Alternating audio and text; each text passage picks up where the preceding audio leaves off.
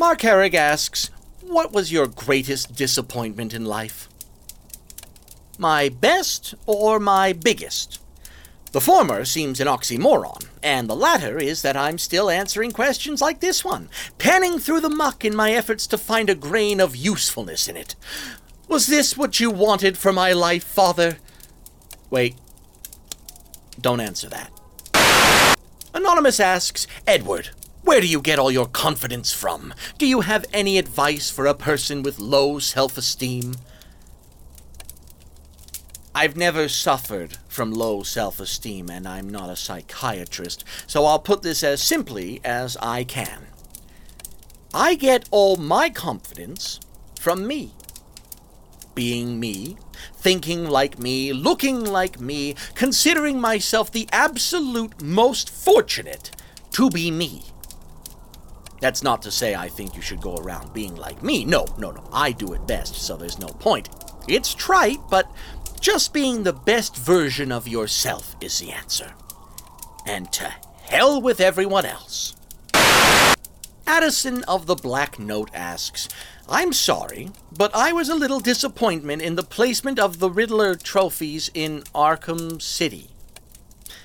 They seem to be pretty easy to spot, and more often than not were out in the open. Was this intentional? Did you try to maybe make things a little easier for Batman? I felt you did such a nice job with them in Arkham Asylum and then lowered the bar in Arkham City. Is this a real question? You're talking about a series of video games. that wasn't me. I was never asked or tasked, if you like, to create anything for those games. If you had ever seen me in real life, lucky you, you would realize that they paid me only for my name, not for my likeness. The man sounds like someone who copied my work in high school, which is the sum total of this character. Like me, not quite me, as fake as a counterfeit bill printed on a slice of American cheese. So, so whine about those dopey Riddler trophies all you like, but don't do it at me. If I had been the one in charge, you'd still be looking for them now. Anonymous asks, What was your first kiss like? Soft, gentle, and pressed to my skin in an affectionate manner, a sign of adoration and unconditional love. Just what one would expect when an infant has been placed in the arms of his mother. Chimney Sweeps the Hipster Giraffe asks Does it pain you terribly every time the Batman trumps you in intelligence and strength, which is almost always? And Nightswing asks If you're as great as you claim, why is the Batman always able to catch you? And PSM Rogues Obsessed asks So you're the smartest in Gotham, as everyone said, but why wouldn't you have the Batman himself fall to your trap and actually defeat him? Will the Riddler himself admit that the Bat is much smarter than him? I'm an intelligent man, well acquainted with hubris, so I blame myself for my failings rather than credit the Bat for doing anything other than turn up to punch me in the face and smash my toys. Like the thug that he is. Queen Derpalot asks, Here's a little something for you. I am the end to all relationships alike. I am the meaning behind the glare in your eyes and the fuel to the anger in your stomach, yet I am a completely normal reaction. What am I? And Umbrella Tales asks, it is said strength depends on the roughness of your hits, yet dementia quickly drowns you until you call it quits. Warborn royalty decaying with a long lost face, who will regret you when you vanish without a trace? Riddle me this, if you please, sir. And Anonymous asks, Alone I am bitter, but with friends I can be as sweet as a sugar cookie. What am I? Riddles again. Joy. let's get this over with. First, exceedingly vague could be fire, heat, discord, or gall, a cleverer word for bile. Uh, second, vague to the point of obscurity. What is this supposed to be about? A gravestone? Uh, coins? Any kind of ancient history? We're talking riddles here, not another verse of Desolation Row. Third, Christ, it seems like a baking question. Uh, vanilla, perhaps.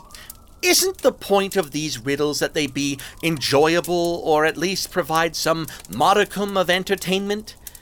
These are so amorphous that they simply make me tired. I hope that the peanut gallery is at least suffering as much as I am. That would bring me some solace. Anonymous asks, What do you think of Two Face? And Anonymous asks, How do you feel about Two Face? And Anonymous asks, What do you have to say about working with Two Face? And Two Face, and Two Face, and Two Face. Harvey's fine in small doses, but I find him rather duplicitous.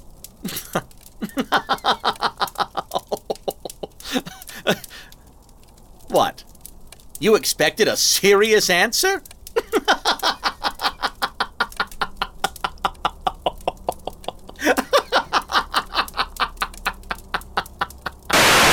Valoscope asks, I'm not as familiar with your backstory as I probably ought to be, but I recalled something about you working on television game shows before your conversion to a more criminal career. Or was it work in video games? Either way, do you have any interest in one or both of these things? And Nerd Chica asks, Greetings, Mr. Nigma. I heard that during one of your brief reforms, you were hired as a toy designer. More specifically, you designed puzzles. That seems like it would have been amusing. Was it? Before I became the man I am today, I used to work at Wayne Tech in software engineering. Coincidentally, Jervis Tetch worked in the adjoining cubicle, though his area of expertise was in hardware. And that's all I have to say about that. For now. Anonymous asks, It is starkly apparent that you are in possession of a fine sense of humor and a rapier like wit. So please, Mr. Riddler, what is your stance on comedy? Do you see it as a meaningless pastime for the mindless, coddled masses, or as one of the most complex, courageous, and misunderstood arts? Courageous? Well, I suppose it must be. Getting up in front of people and hoping they'll laugh at you? I've always seen comedy as a distraction. What are you hiding behind that mask of humor? What's lurking behind the laugh? Except in the Joker's case, of course. I already know there's nothing there. Jazztronic asks Madness is doing the same thing over and over again and expecting different results each time.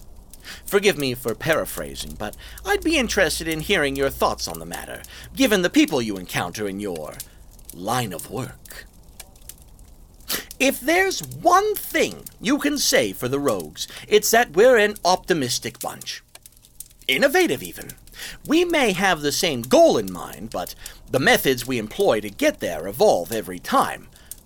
It's the heroes who do the same thing over and over, expecting us to reform or change in some way as a result of their efforts, though we are content to remain as we are. Heroes. You want to talk madness? There it is.